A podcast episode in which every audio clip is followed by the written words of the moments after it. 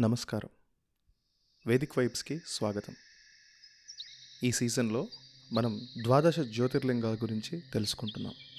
పోయిన ఎపిసోడ్లో మహాకాళేశ్వర జ్యోతిర్లింగం గురించి తెలుసుకున్నాం. ఇప్పుడు ఓంకారేశ్వర జ్యోతిర్లింగం గురించి తెలుసుకుందాం. ఓంకారేశ్వర జ్యోతిర్లింగం జ్యోతిర్లింగాలలో నాలుగవది.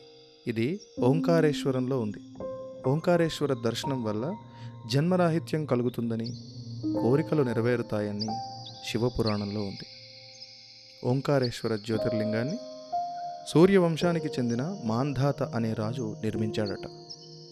ఈ దేవాలయం కూడా ఈ దేవాలయం కూడా మహమ్మదీయుల దాడులకు విధ్వంసానికి గురైంది.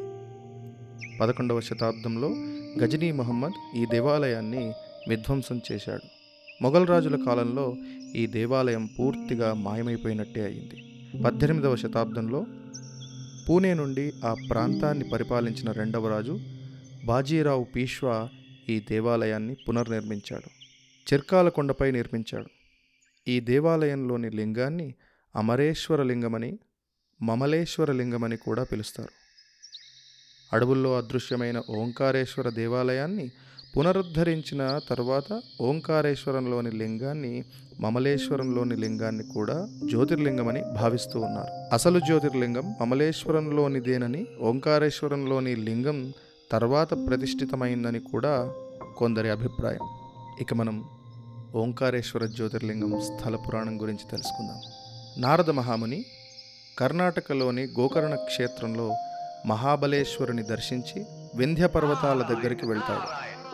అప్పుడు ఆ వింధ్య పర్వతం ఆ మహాముని సత్కరించి నమస్కరించి స్వామి నాలో బంగారం మొదలైన విలువైన ఖనిజాలు అనేకమున్నాయి. నేనుగాక ఇంకెవరైనా పర్వత సార్వభౌముడు ఉన్నాడా? అని వింధ్యపర్వతం నారద మహామునిని అడుగుతుంది త్రిలోక సంచారి అయిన నారదుడు అందుకు జవాబు చెప్పక ఒక్క నిట్టూర్పు విడుస్తాడు. అందుకు వింధ్యాచల పర్వతం మునీంద్ర మీ నిట్టూర్పు నా ఆధిపత్యాన్ని శంకిస్తున్నట్లుగా అనిపిస్తుంది. దయచేసి మీ అభిప్రాయాన్ని నాకు చెప్పండి అని నమస్కరిస్తుంది. అందుకు నారద మహాముని సమాధానపరుస్తున్నారు.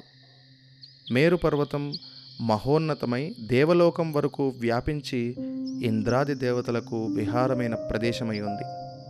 ఆ మహాభాగ్యము నీకు లేదు కదా అని నారదుడు జవాబు ఇచ్చి తన దారిన తాను వెళ్ళిపోతాడు. మేరు పర్వతం కంటే గొప్ప పర్వతం కావాలనే కోరికతో ఓంకార యంత్రాన్ని తయారు చేసి అందులో పార్థివ లింగాన్ని ప్రతిష్ఠించి పరమేశ్వరుని అనుగ్రహం కోసం వంద నెలలు తపస్సు చేస్తుంది వింధ్య పర్వతం. అందుకు పరమేశ్వరుడు కరుణించి వింధ్య పర్వతాన్ని వరము కోరుకోమని అంటాడు. అందుకు ఆ పర్వతం పరమేశ్వర దేవతా సార్వభౌముడవైన నీవు నా శిఖరాగ్రమున అంటే నా తలపైన ఎప్పుడూ నివసించాలని నా ప్రార్థన అని వేడుకుంటుంది. అందుకు పరమేశ్వరుడు అంగీకరించి జ్యోతిర్లింగ రూపంలో వింధ్యపర్వతం మీద ఉద్భవిస్తాడు.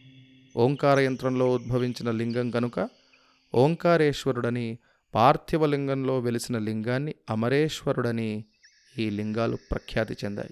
ఋషులు ఆచార్యులు రాజులు సామాన్య ప్రజలు సందర్శించి తపస్సు పూజలు చేసి తరించారు.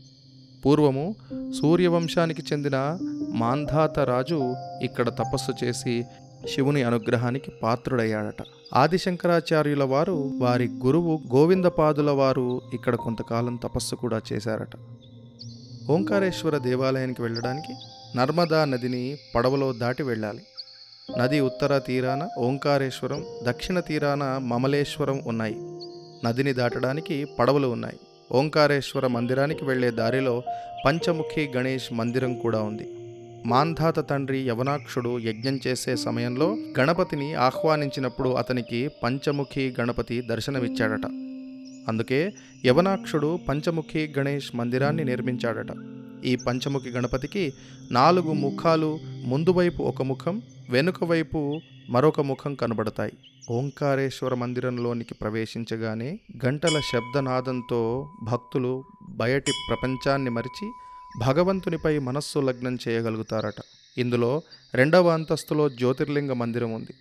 ఇక్కడ జ్యోతిర్లింగం ఎత్తైనది కాదు మూడు లేక నాలుగు అంగుళాల ఎత్తు మాత్రమే ఉంటుంది. ఈ జ్యోతిర్లింగం మధ్య ఒక చీలిక ఉంది. ఈ చీలిక లింగంలోని అర్ధనారీశ్వతకు చిహ్నంగా ఉంటుంది అని అంటారు. అంటే ఇందులో సగభాగం శివుడు అని ఇంకొక సగభాగం పార్వతి అని అంటారు. ఓంకారేశ్వర క్షేత్రంలో ముప్పై మూడు కోట్ల దేవతలు ఉన్నారని ఇక్కడ ముప్పై ఆరు తీర్థాలు రెండు వందల ఇరవై ఆరు గుప్త లింగాలు ఉన్నాయని కూడా అంటారు. ఓంకారేశ్వర మందిరాన్ని సందర్శించిన తర్వాత నర్మదా నదికి కుడివైపున ఉన్న మమలేశ్వర దేవాలయానికి నర్మదా నదిని పడవలో దాటి వెళ్ళాలి. మమలేశ్వర దేవాలయం ఓంకారేశ్వర దేవాలయం కంటే ఆధునికంగా కనిపిస్తుంది. ఇక్కడ శివలింగం ఓంకారేశ్వరంలో కంటే ఎత్తైనది. ఇక్కడ కూడా భక్తులు పూజలు అభిషేకాలు చేయడానికి పూజారులు ఉన్నారు. మమలేశ్వర మందిరం ఐదు అంతస్తుల భవనం. ప్రతి అంతస్తులో శివలింగం ఉంది. ఇక్కడ ప్రతిరోజు పిండితో తయారు చేసిన ఒక వెయ్యి ఎనిమిది లింగాలతో శివపూజ చేస్తారు. ఓంకారేశ్వరంలో ఓంకారేశ్వర మమలేశ్వర మందిరాలే కాక చూడవలసిన అనేక స్థలాలు కూడా ఉన్నాయి. వీటన్నిటినీ పడవలో వెళ్ళి చూడవచ్చు. పదమూడవ శతాబ్దం నాటి కృష్ణముక్తేశ్వర మందిరం కూడా ఇక్కడ ఉంది. ఈ మందిరంలో ద్వారకాధీష్ దుర్గామాత విగ్రహాలు ఉన్నాయి. ఓంకారేశ్వరంలో భక్తిపూర్వకంగా నర్మదా నదికి శనగలు సమర్పిస్తే చింతలు మాయమవుతాయని భక్తులు విశ్వసిస్తూ ఉంటారు. ఇక్కడి గౌరీ సోమనాథ మందిరంలోని శివలింగం భూత భవిష్యత్ జన్మలను తెలియజేస్తుంది అని కూడా అంటారు. ఔరంగజేబు ఇక్కడికి వచ్చినప్పుడు ఇక్కడ తనకు అప్రియమైన విషయాలు తన భూత భవిష్యత్ జన్మల గురించి తెలుసుకున్నాడట. అందువల్ల ఇక్కడ శివలింగాన్ని ఔరంగజేబు నాశనం చేశాడట. గౌరీ సోమనాథ మందిరం దగ్గరే హనుమాన్ మందిరం కూడా ఉంది. హనుమాన్ మందిరం దగ్గరగా సీతా మందిరం కూడా ఉంది. ఇందులో సీతామాత ప్రాచీన ప్రతిమ ఉంది. ఓంకారేశ్వర్ ప్రస్తుత మధ్యప్రదేశ్ రాష్ట్రంలో ఉంది. ఉజ్జయినికి ఓంకారేశ్వర్ సుమారు నూట నలభై కిలోమీటర్ల దూరంలో ఉంది. ఇండోర్ నుండి ఓంకారేశ్వర్కు దాదాపుగా డెబ్బై ఏడు కిలోమీటర్లు ఉజ్జయిని నుండి ఇండోర్కు వెళ్ళి అక్కడ నుండి ఓంకారేశ్వర్ బస్సులో వెళ్ళవచ్చు.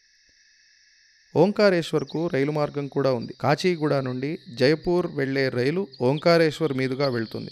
ఓంకారేశ్వర్ యాత్ర నర్మదా నది ఉత్తర దక్షిణ తీరాలలో ఉన్న అనేక మందిరాలను చూడడంతో ముగుస్తుంది. రెండు వైపులా వింధ్య పర్వతాలు మధ్యలో నర్మదా కావేరులు ఈ ప్రాంతానికి ఎంతో ప్రకృతి సిద్ధమైన సౌందర్యాన్ని చేకూరుస్తూ ఉంటాయి. ఇక్కడి సుందర పవిత్ర వాతావరణం ఆధ్యాత్మిక చింతనకు ధ్యానానికి అనుకూలంగా ఉంటుంది. ఓంకారేశ్వర యాత్ర ఓంకారేశ్వర జ్యోతిర్లింగ దర్శనం అందరికీ మానసిక ఆధ్యాత్మిక సంతృప్తిని కలిగిస్తాయి. ఇక ఇక్కడితో ఓంకారేశ్వర జ్యోతిర్లింగం గురించిన విషయాలు ముగుస్తాయి. వచ్చే ఎపిసోడ్లో భూమి నుంచి దాదాపుగా పదకొండు వేల ఐదు వందల అడుగుల ఎత్తులో హిమాలయ పర్వతాల మీద ఉన్న హిందువులకు అత్యంత పవిత్రమైన క్షేత్రంలో ఒకటి పాండవులు నిర్మించారని పురాణాల్లో చెప్పబడే జ్యోతిర్లింగం గురించి తెలుసుకుంటాం. అదే కేదార్నాథ్ జ్యోతిర్లింగం. వచ్చే ఎపిసోడ్లో కేదార్నాథ్ గురించి తెలుసుకుందాం. మీరు వింటున్న ఈ ఎపిసోడ్ ఎలా ఉందో కామెంట్ రూపంలో తెలియజేయగలరని మనవి చేస్తున్నాం. వేదిక్ వైబ్స్ వింటున్నందుకు ధన్యవాదాలు. నమస్కారం.